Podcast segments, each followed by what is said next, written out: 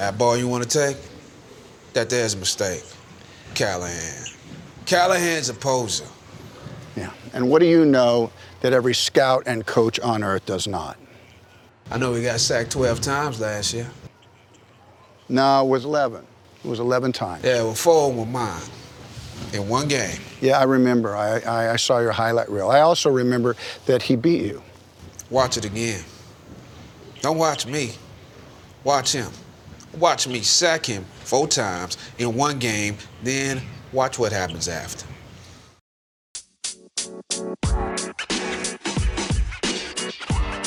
All right, ladies and gentlemen, welcome into the BF War Room.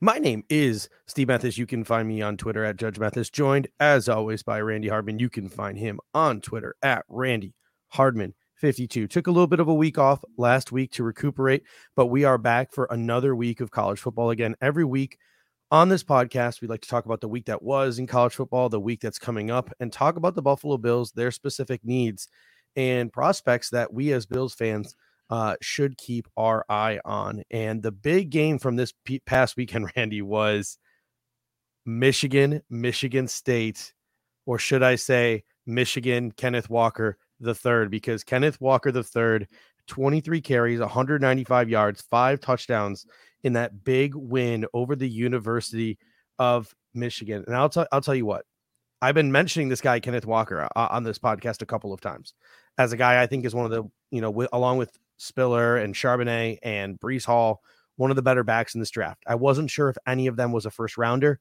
They're all probably still not.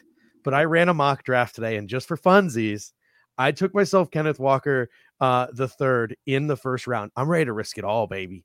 Uh, talk a little bit about that Michigan Michigan State game and what you think about Kenneth Walker and just running backs in general. Well, first of all, anytime that Harbaugh loses, an angel gets its wings. Okay. Um, that, I was really happy to see that game. Kenneth Walker broke out in a big way this week, and it was um, as far as the running back class goes. I, I, kind of agree with you. I think that there's a couple guys that are you know in that probably second to third realistically, but uh, you maybe one could sneak into the first, but I doubt it. They're probably all going to be in that second third range. But that doesn't mean that they're not going to be quality players at the next level. So as we've discussed a little bit, a lot of them are going to be you know, contact balance guys. They're not going to be um, these breakaway speed guys. And uh, my favorite in the group is Breece Hall. I was trying to think of a, a good comp for the listeners and for people to kind of think about. And what I kind of settled on, and tell me if you think this is accurate. What I settled on was uh, the Buffalo or maybe the Baltimore version of Willis McGahee, not the Miami version, mm-hmm. but the Buffalo version. What do you think about that? And kind of tell me where you are with it.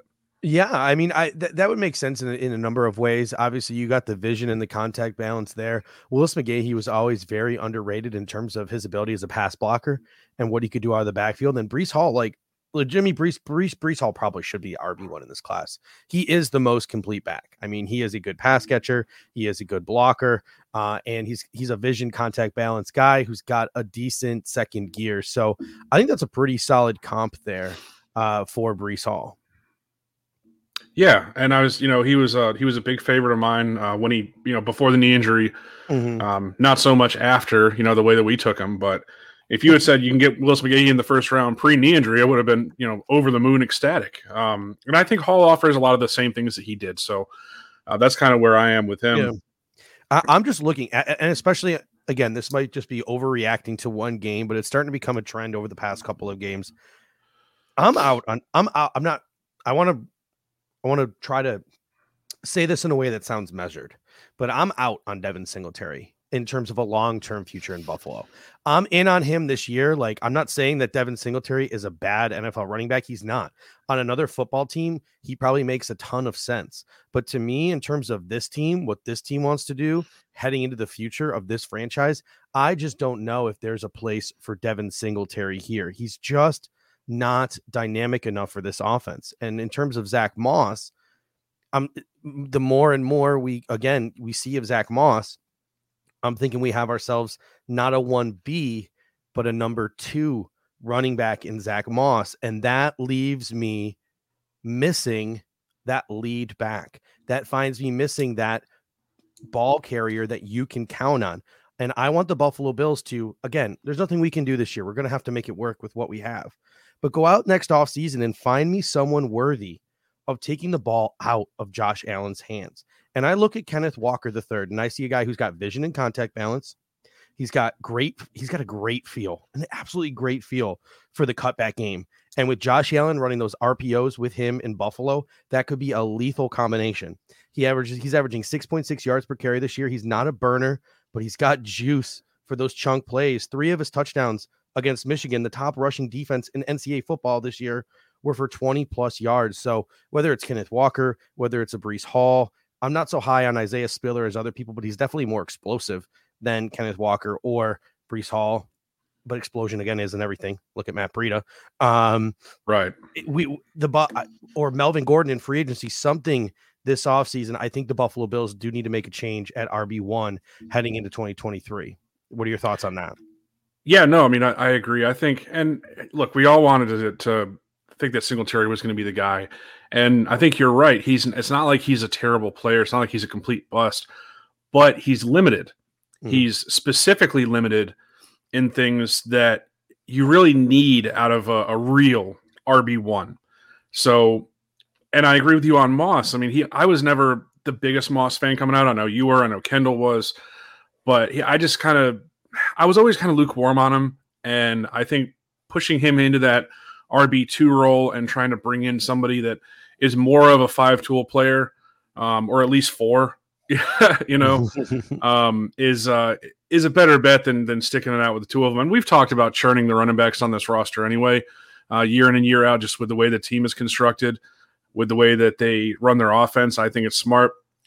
But yeah, I I definitely see upgrading running back as being a not a priority, but you know a, a medium, you know mid level priority. And I think it kind of coincides with the Levi Wallace discussion that we were having a few weeks ago. Whereas, mm-hmm. is he a good player? Yes. Can he work for just about any team out there? Absolutely. Is he a premier player? No. And will he ever be? No. And I think mm-hmm. that's where we are with the running backs too. Yeah, that that is a really great point right there. And that brings me to our next segment because a lot of people want to talk about the running backs. They're like, well, it's not Devin Singletary. It's not Zach Moss. It's the interior of the offensive line. What are you going to do if the offensive line just isn't getting any type of push whatsoever, et cetera, et cetera? So there is, uh, there's a group of people who want to blame the running backs. There's a group of people that want to blame the offensive line. There's a group of people who are sort of in between and they're kind of like, well, they're both kind of limited. Let's blame both. Yes. I would, if, if, if I had to, to place most of the blame, I would put uh, a decent number uh, I would put a decent high percentage on the offensive line because I do feel like even though we just talked about how limited Zach Moss and Devin Singletary can be, they could certainly be a lot more productive and effective if the offensive line was giving them some stuff to work with. It's not like they're they're leaving the cupboard bare, but there's not a lot of opportunities for the running backs to make big plays in this offense as currently constructed. Um, but before we get to the interior offensive line, I just want to talk about how to get premier players, whether it be a running back, which there probably aren't any in this draft and they'll drop to you anyway, or an ear tier, maybe an interior offensive lineman. We're going to talk about interior offensive lineman in segment three. How to get one of these premier players, a Kenyon Green, an Ikem Ekwonu, a Tyler Linderbaum, a Darian Kinnard, how to get them to drop to you at 30. And in order for them to drop to you at 30, you're going to need some guys to go wide receivers, quarterbacks, cornerbacks, etc. If you want um, a premium offensive lineman late in the first round, despite the fact that there's usually not a premium on guards, this is a weak draft class. And there are a bunch of really good guards who could go sooner than usual, and a bunch of guards who have that guard tackle flex, which could also make them go earlier than usual. So, a couple of things this week. Number one, Drake London broke his ankle. Season is over. He's a guy that I'm expecting to go ahead of the Buffalo Bills and drop a guy down to us that maybe we might be more more of a need. We might have more of a need for. Um, so it's going to be interesting to see what he can do in the pre draft process. Obviously, breaking an ankle is a lot better than hurting or doing any ligament damage, but Drake London injury big for the guy who's probably going to be the Biletnikoff Award winner. Um, and then the quarterback position. I mean, come on, we we if like four or five quarterbacks would just step up because there are teams in this National Football League that need quarterbacks. We would be able to get a much better player later on in the draft, wherever it is we're picking. Um, but I'm looking at these quarterbacks and I want to play a little game with you over under how many quarterbacks go before the Buffalo Bills pick. And let's set the Buffalo Bills pick at uh, where they were last year. Let's set the pick at 30, right? AFC Championship game. The Buffalo Bills are are picking in the 30s. Let's set it at 30. How many quarterbacks do you think go before the Buffalo Bills? Here are the names that I'm going to throw out at you. You got Matt Corral, who I think is the leader in the clubhouse right now to be QB1. You got Malik Willis, who's probably right neck and neck with Matt Corral. You have Sam Howell, who's probably the most physically gifted quarterback um in, you know in this class but dropping because you know he really can't handle being blitzed that's not a good thing for a quarterback carson strong who uh, is again one of the more physically gifted uh, quarterbacks in this draft class. Has got a ton of arm talent, but really not playing in a college offense at Nevada that's developing his talents right now. So you're going to have a lot of work to do with you with Carson Strong when he gets to the pros. He's also got an injury history. You got fast riser Kenny Pickett. You've got Spencer Rattler, who I, might might just be cocky enough to declare and yeah, think his tools can go. Um, Desmond you, you misspoke. I believe you were talking about Heisman favorite Kenny Pickett, not Heisman uh, favorite. Yeah, we got Desmond Ridder from Cincinnati, uh, Tanner McKee from Stanford. Um, you know it's a weak class when you start talking about Tanner McKee as a possible first yeah. rounder. You can stop and, there. And, no, no, I got one more. I got one more. Kedon Slovis. I'm never gonna give up my boy the next Tony Romo, Kedon Slovis. But these are all guys who I see in um like like top 100 big boards scattered, scatter shot. Uh, outside of Spencer Rattler, who's dripping out, dropping out of most. These are the guys you might see one in one top 100 and not see in any other, like Kedon Slovis. So these are the guys. Like it's going to be such a weird pre-draft process with all of these guys. Big game this weekend. Matt Corral going against Malik Willis. How many quarterbacks go before 30? Okay, so it's going to be a little bit of a nuanced discussion this year because I don't think any of these guys are legit day one starters. Okay. So if you're saying if you're saying pre Cam Newton, are any of these guys first round picks? No, because you're going to end up paying them a ton and they're not going to play for a year or two. Now, because the salaries are capped and because teams are a little bit more apt to just let guys start, especially teams that are bad, like Washington football team is going to be, or, you know, like some of the other teams that are going to finish at the bottom of, of the league this year, I think two of these guys legit could go in the first round, and that's going to be you know Corral and Willis. Mm-hmm. Some other ones could sneak in. I saw a report from Yahoo Sports. They were talking about Carson Strong could possibly be the QB one in this draft. Uh, I know Kendall's a real big fan of his. I talked to him last week about that. Um, and there certainly seems to be a lot to to like there uh, as far as its size and arm strength and accuracy.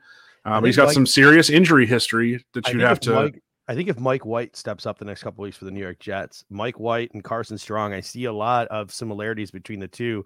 Big, strong-armed, small school so, kids who play in a wide open college offense. Funny, funny story about the Mike White breakout. I was trying to. I went back and was looking at uh, you know some of the some of the things that I wrote down about that draft class, and I remember I wrote down that if we didn't get Allen, I wouldn't mind taking a flyer on White because he's got a lot of tools to work with. And I thought it was so funny. I was like, wow.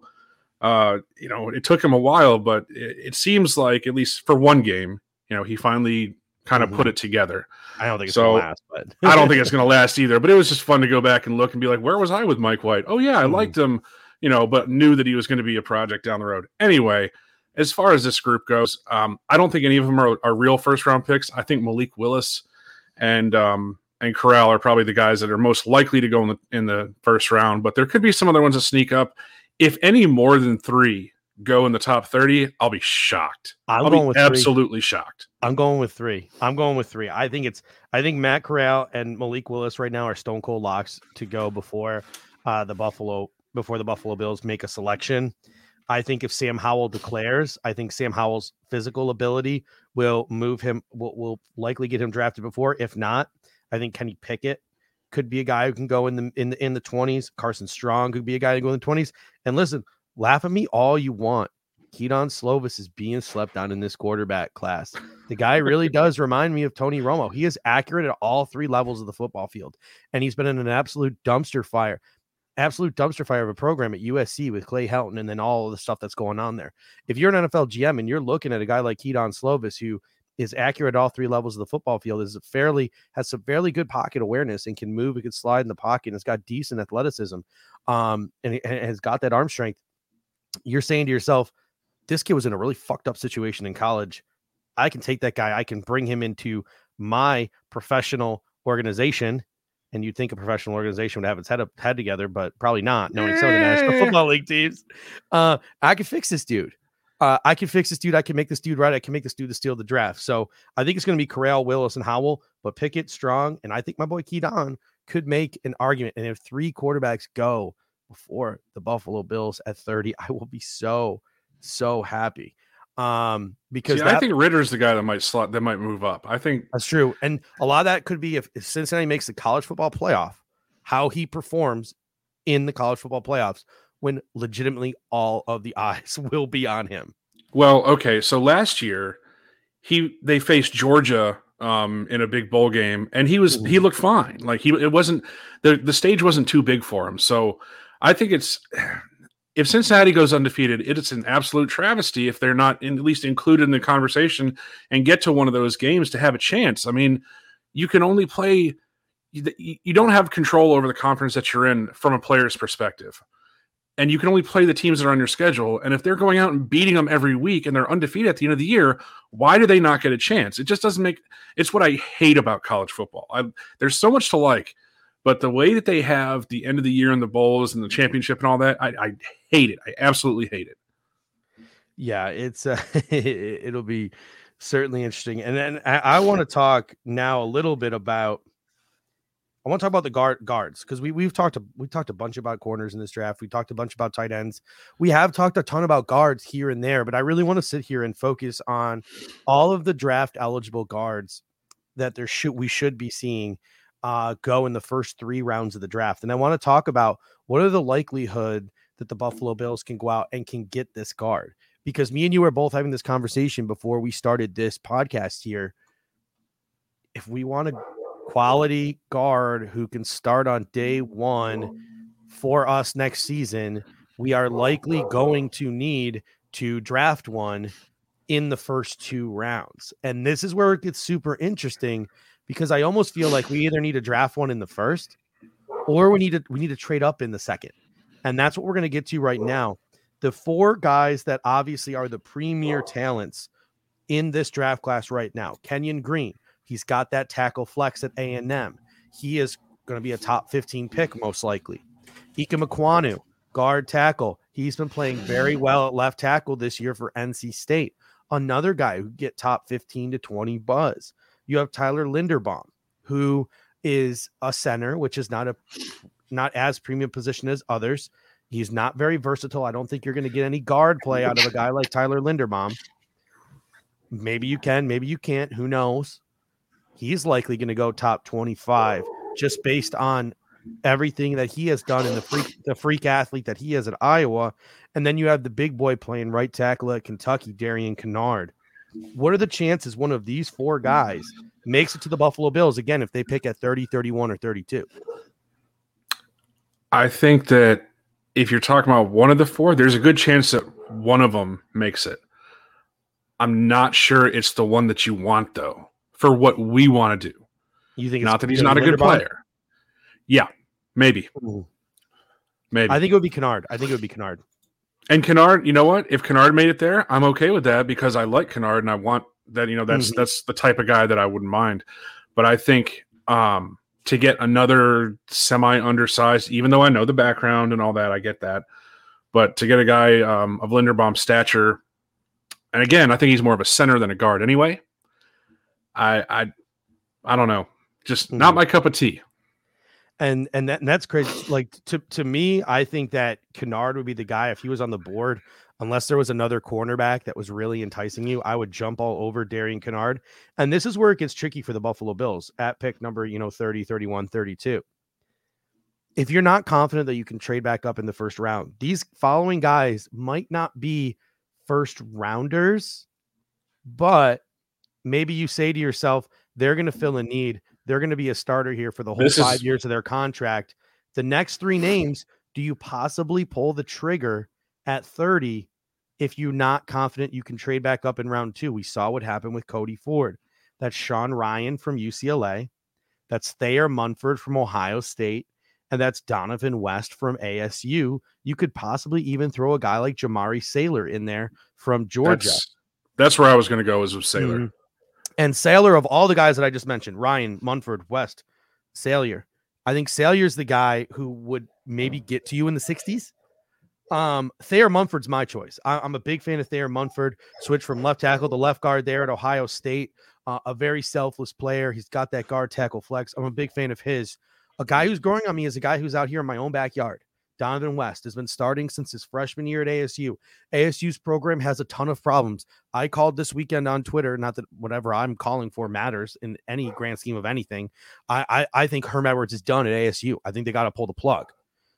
But Dohnovan West, over the course of his career at ASU, has played center, left guard, right guard.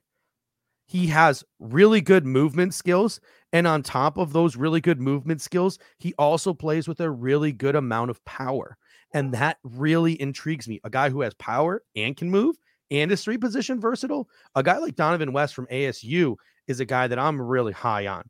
And like I said, you mentioned uh Jamaree uh Salyer. I I left him more towards the back half of the second round, third round type. But what are your thoughts? If you're the Buffalo Bills, could you maybe Jamaree Salyer, Dohnovan West, Thayer Munford, Sean Sean Rhyan consider pulling the trigger there at 30, knowing that they might not be there in the 60s? Yeah, absolutely. Yeah. I mean, what we've talked about it before, and that where we're going to be picking, you know, hopefully more than likely mm-hmm. at the end of the first round, at the end of every round, is that you you might end up having to make a reach. It's the same thing we talked about last year, and then they took Greg Rousseau, and that's working out pretty well so far. Uh, you know, somebody that maybe not everybody has as a first round pick, but you know that you're going to get play time out of them, and you know you have that fifth year option in case uh, things are looking good, but not quite good enough to do an extension after year four. So uh, I like those options. I think mm-hmm. um, there's probably some of the better options out there, and maybe Zion Johnson might be in that mix as well. Yeah, but uh, not not likely. I think that's a mm-hmm. that's kind of a good list to go with. Uh, I do. I I would be more inclined to try and move up a little bit to try and get one that you really want. Mm-hmm. I said that before is that Brandon Beane has shown that he will move up to get his guy and not just a guy. So if you're talking about moving up into, you know, the the high 20s or late teens to get a guy like Ekwonu because they know what they're getting, mm-hmm. uh, you might be on the lookout for that too. Yeah, if it just costs a first and a third, I think I'd be more open to doing that if it then it would cost like or like a first and a third and a fourth in 2023 as opposed yeah. to like a first and a second because we do I think still want to take a cornerback relatively high in this draft and we've talked about corners a ton. You can go back to any previous shows, but yeah, Kenyon Green, Ikem Tyler Linderbaum, Darian Kinnard. I want to, I, I kind of want to look more into and ask some people with some more knowledge in the situation whether a guy like Nicholas Petit Frere from Ohio State could kick inside at you know, six foot four, six foot five, 315 pounds. Um, obviously, Sean Rhyan from UCLA, Thayer Munford, Dohnovan West, Jamaree Salyer. Those are the guys that I would feel comfortable taking in the first two rounds of the draft.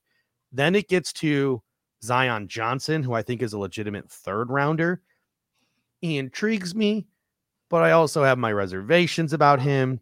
And then you're looking at, and, and I think we maybe both of us, and, and let me let me know if if if you were in the same boat as as me, was sort of blinded by the flash because eh, it's a guard it's a guard interior offensive line not the flashiest but there's some flash with those names that i just mentioned. After those names are gone y- yikes. Like it is andrew Voorhees from usc jarrett patterson. I mean there is a significant drop off after uh salyer and zion johnson. Like massive massive. Kate, from boston college Cade um, Mays from Tennessee. Mays from Tennessee. I would still say that those names are massive. Like, the, I've yet to find, and again, still relatively early in the process. I've yet to find um, those, you know, fourth or fifth or sixth round guys, the the the Hendersons of the world. Um, uh, am I saying that the South Carolina? Who's the guy from South Carolina last year? I keep wanting to say Seantrel Henderson. Yeah, uh, yeah, Henderson. yeah, I keep wanting to see, I keep getting Hutchinson, Hutchinson, Hutchinson, Hutchinson. Yes, sorry, I was getting him confused with Seantrel Henderson, our old offensive tackle.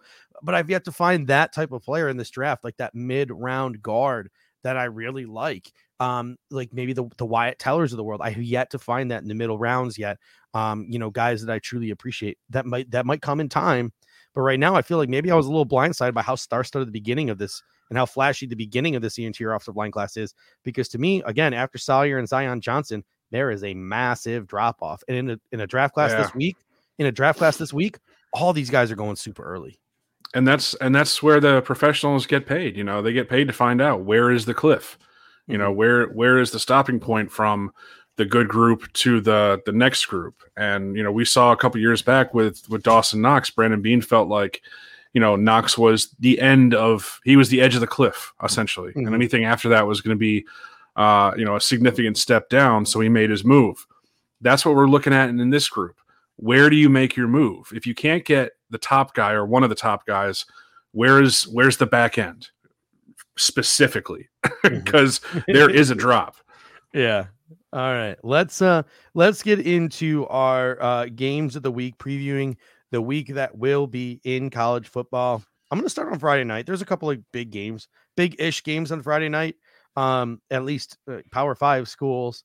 4 and 4 Virginia Tech at 7:30 uh takes on 4 and 4 Boston College. Again, if you are ever watching a Virginia Tech game when they are on defense, keep your eyes out for boundary corner Jermaine Waller. He's one of my favorite prospects in this draft class. Second, possibly third round cornerback. He's got length. Uh, I really do like Jermaine Waller. Tight end James Mitchell from Virginia Tech. And then obviously Boston College has got Zion Johnson and Alec Lindstrom along the offensive line.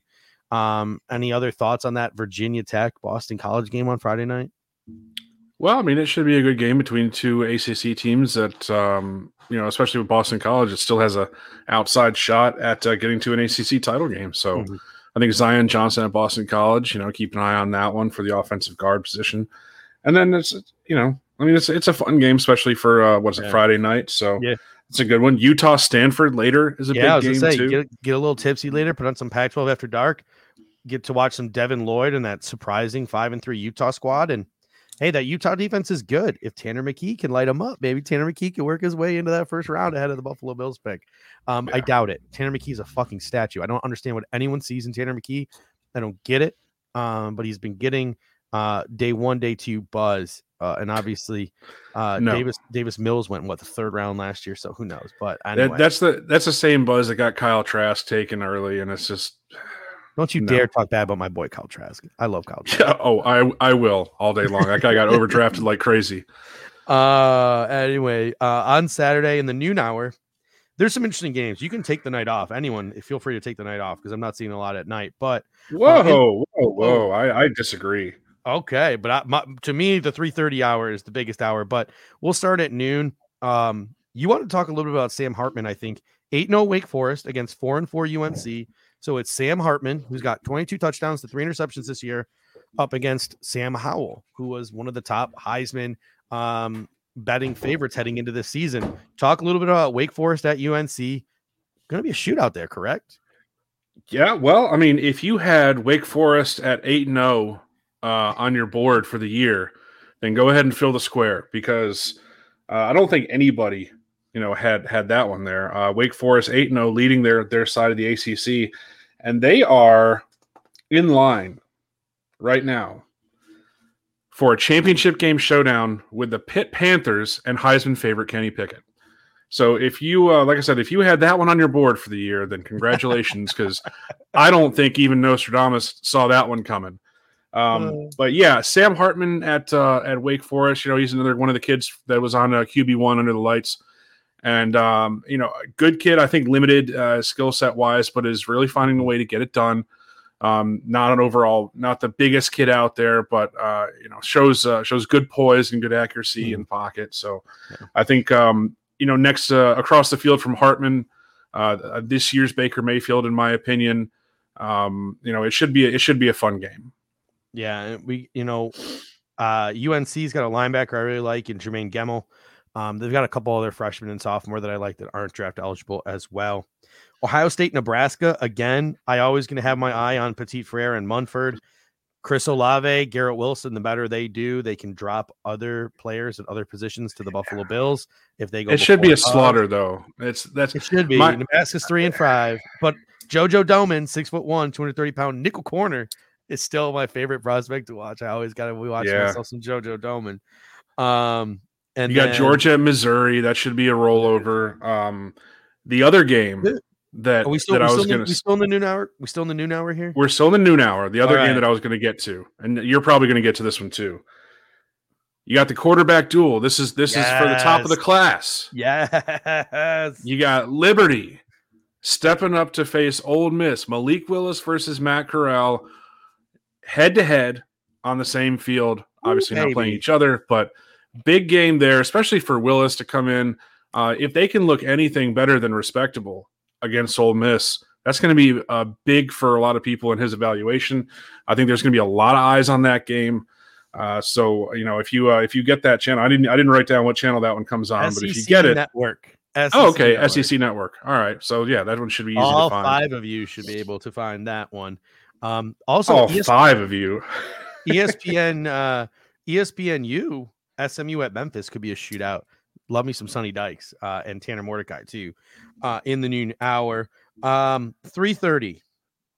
I got, I got, got to keep my eye on Michigan State, Purdue. You got Kenneth Walker versus George Karlaftis. You know Purdue, despite the fact that Purdue's been hot and cold this year, they beat Iowa. Now they get to go up against the other, the new big dog in the Big Ten, Michigan State. That's at 3:30 on ABC, 3:30 on Fox.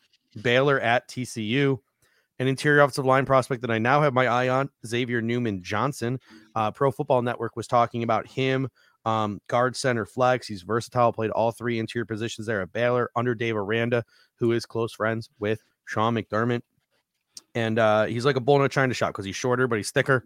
Uh, and he's a pretty relatively decent athlete. So Xavier Newman Johnson for Baylor, Baylor, and then obviously Noah Daniels and Tomlinson, the two corners for TCU, uh, going up as going up against a surprisingly good Baylor squad. So those two middle of the road Big 12 teams uh, this year, I guess Baylor obviously better than TCU. Any thoughts on Michigan State, Purdue, or Baylor TCU? Uh, well, I mean, Baylor is is right in contention for the Big Twelve, and I don't think anybody, uh, a lot of people were calling that one when the year started. So it's a nice little surprise story, Cinderella, um, in their own right. There, I was actually going to get to the Auburn Texas A and Texas A and M game. That's the big one. Yep, that is the big Uh, one. You got some- CBS. Yep, three thirty game. Uh, Auburn, you know, they got that uh, McCreary, the corner out there to keep uh, definitely keep an eye on. and on. Pickett and Pickett for the or um Puckett for the middle rounds too. Jeremiah Puckett. So he's Yep. a guy who could go in the middle rounds. Uh, who could be an interesting name. Yep, and then uh, Kenyon Green for Texas A&M. So big game there. Uh, of course, you got Cincinnati and Tulsa squeezing in in that three thirty hour. If you want to, Jalen Wydermyer and Isaiah Spiller. Uh, don't forget and and Ainias Smith. Don't forget about those other A and M weapons on that offense. Yeah. Um, and we'll get to wide receivers down the line too. But that's going to be another sneaky need going forward. Sneaky good game, 3:30 p.m. Uh, Not a sneaky good game. It's probably not even gonna be a good game at all. Uh sneaky good positional matchup, I should say. 3:30 p.m. on CBS Sports. Colorado State at Wyoming. Trey Ah. McBride, Trey McBride up against Chad Muma, who's getting some, you know, second day, second round, second, third round buzz. Linebacker from Wyoming up against Trey McBride from Colorado State. That 3:30 on CBS Sports. That could be an interesting positional matchup uh, to keep an eye on. Uh, Trey McBride's possibly like his box score. I don't know if anyone wants to So, turn on For the, for the hand for for the handful time. of people, for the handful of people that are listening, we got some inside information. We can't say from who, but the Bills were scouting. They were at the Colorado State game a few weeks ago, specifically keeping an eye on that tight end out there, Trey McBride. Yeah. So if you want to see what they're looking at, maybe tune into that game. We can't say where we heard that from, but it's on good authority.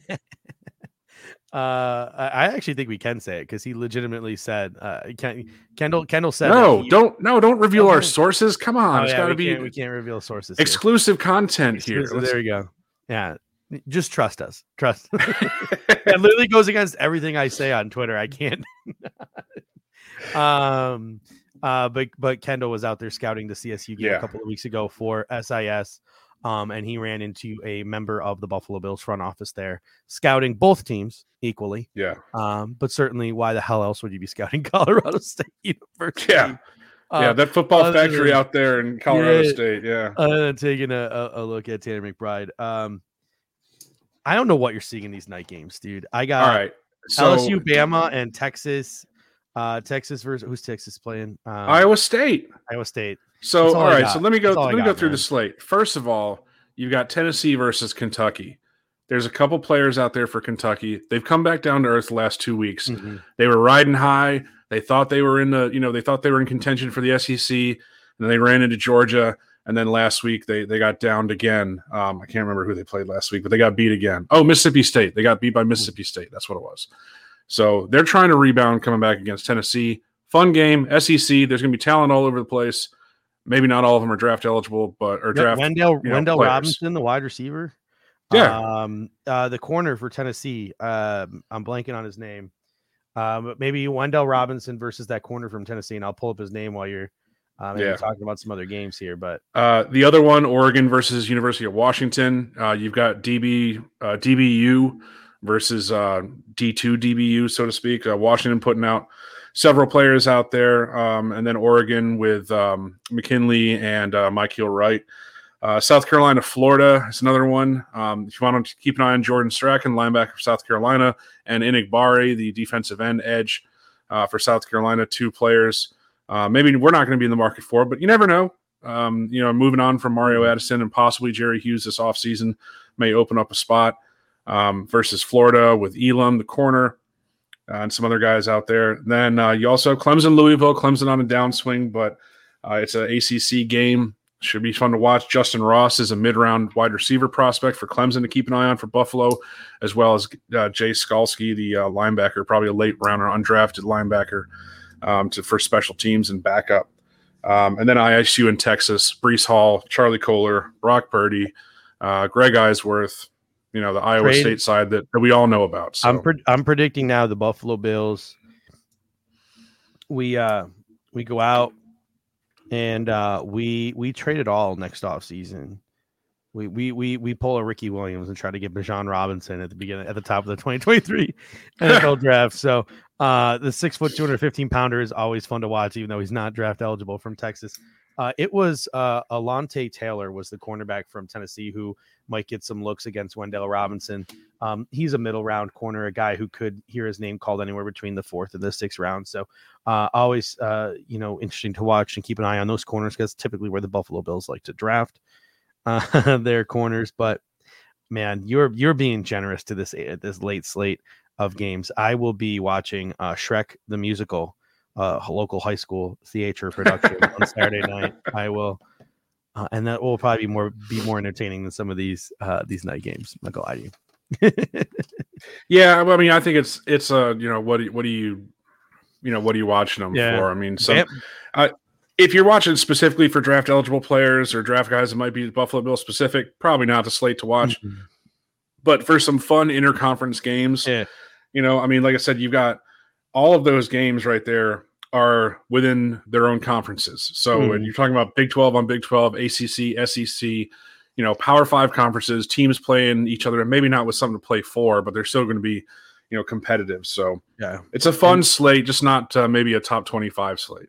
And and I will say this: like LSU, Bama, uh, Jameson Williams, John Metchie, the the better they play, the Mhm. higher they could get drafted, which again could drop players back uh, to the Buffalo Bills. I am not sold on Josh Jobe, the corner out of Bama. I think he is gonna just.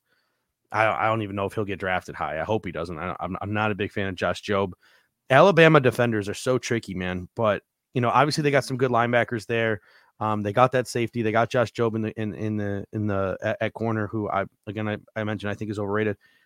It with our lack of depth at DT, Harrison Phillips is going to be a free agent. Vernon Butler is going to be on his way out the door. We mentioned it on our Monday show. Like there was a significant drop off when Star Lotulelei and Ed Oliver left the football field. The Buffalo Bills are probably going to have to be adding some bodies along that defensive line. I'm not saying these guys are good, but maybe the Buffalo Bills might be looking at one of these guys as a late round flyer. They're all sort of two down defensive tackles: LaBryan Ray, Phidarian Mathis, uh, DJ Durden, all from Alabama. Um, not Ray, I think I would be the highest on of the three. Um, but those are, are three guys the Buffalo Bills could be looking at in maybe the fifth to seventh round if they're looking for some bodies because this IDL class is weak. We talked about this uh, right before we came on, and I was telling you that I did a, a mock draft, and one of the Mhm. guys that I got, um, you know, in in a day three, what would be a day three pick, and I believe it was, uh, let's see, I got it pulled up here. It was at pick two hundred three, so obviously it's a day three pick there. Um, PJ Mustipher from Penn State, Yes. six six foot four, three hundred and twenty six pounds. All right, this is from uh, the Draft Network, by the way. Give them their credit. Um, brother is a uh, Sam is a center for the Chicago Bears. Guess what? PJ was a prominent high school wrestler, an All American two times at the high school level. So guess what that means? He might be on the radar of Sean McDermott. 100%. Uh, the scheme tendencies include even front gap control principles with a variety of coverage shells. Well, that sounds familiar, doesn't it? Mhm. Star, uh, projected starting role in 2021 uh, in college here for Penn State is projected starting defensive tackle. So basically, the rundown on him, um, it reads like somebody that would fit well in with the Buffalo Bills and what they want to do. And as a guy that you know, at pick 203 at day three, well worth your time. Mhm. And uh, on on top of that, Brent Pry, defensive coordinator at Penn State. Not to mention the Pegula connections to Penn State. Uh, Yep. Brent Pry, the uh, defensive coordinator at uh, Penn State, former football player for the UB Bulls. And according to the Cover One article that came out a couple of years ago, part uh, a, a marginal part, uh, a very outside part of that Sean McDermott like uh, circle of people that he goes to uh, and he trusts to share information with. So you know Sean McDermott and Brent Pry, the defense coordinator there at Penn State, have like a some semblance of a relationship enough to be able to probably go back and forth and have a an honest conversation about a guy like PJ Mustipher. Um, he was he was a guy I've been I've been taking in a couple of mocks as well, um, Yeah. warming up to him in the later rounds because he he seems like he's an athlete who because he was a pretty highly recruited kid there too, right? Like so, Yeah. Um, he was an athlete who just sort of hasn't put it all together yet. So you kind of hope in the later rounds, like, all right, give me the athlete, give me the athlete. Maybe what was happening in college just didn't click. He gets pro coaching and it clicks. Um, so yeah, definitely later later on, um, definitely not a name to keep an eye on. So that will just about do it for this episode of the BF War Room. We will be back next week. Um, we're running out of positions to talk about. uh, we might have to I find think- some some new segments. Uh, I think next week we might go a little bit deeper into the wide receiver class. Yeah, with let's the, do uh, that. Let's do that. the upcoming turnover that we have at the position Yes, with Cole Beasley going into the last year of his deal. Mhm. Manuel Sanders on a one year deal, as I as Isaiah McKenzie on a one year deal. Um, so we have some upcoming holes there that we can delve into, and I think we'll kind of preview it by saying uh, Dotson from Penn State is probably at the top of the list for uh, possible targets, right, Steve? Yeah, I mean, I'll tell you what, I'm not as high on him as others. No, okay, I, I like him. Don't get me wrong. I like him. And my opinion can be swayed. But I was I was listening to the tailgate podcast with Austin Gayle and uh, Mike Renner, and they they just talk about how as an athlete, comparable to all of the other athletes, he's not like he he's not a downfield burner, and his size is quite small. Like analytically, is he a very good wide receiver? Is his drop rate sensational? Does he make plays? Yes, but is that going to translate to the National Football League for a uh, for a guy like Brandon Beane who likes his freaks? Could a job? I mean, I guess you look at our wide receiving corps, and you have Cole Beasley, who's like hardly a freak. yeah. So- I mean, may- case in point. Maybe maybe it's different by position, and wide receiver isn't one of those positions where he's looking for that. But uh, I I. I, I, I don't know. I'm still, I'm still I see- working through. I'm still working through my feelings on Jahan Dotson. I don't want to say any. I don't want to say anything like. uh I don't want to say anything to uh flamethrower ish or anything like that. I don't want to be held accountable to any of the words that come out of my mouth in regards to Jahan Dotson right now. More research needs to be done for sure. Um, but but I mean, he's one of the best receivers. Catch well, Bell from Penn, uh, from Purdue. Fuck, that guy's blowing it up, man, and his catch radius is phenomenal. Um, and obviously you got the two Ohio State guys, the two Alabama guys, um, and a whole bunch of Ros- uh, Romeo Doubs has got my heart right now. I love me some Romeo Doubs, uh, from Nevada. Um, yeah. you got to cut the Southern Alabama kid too. I mean, you got some guys. So yeah, let's dig into those wide receivers next week. That's a good call. Yeah, yeah, I'll be looking forward to it. And uh, you know, this week, just everybody enjoy the games, and uh, we'll get back and discuss it all next time. All right. Until next time, ladies and gentlemen, go Bills. Go Bills!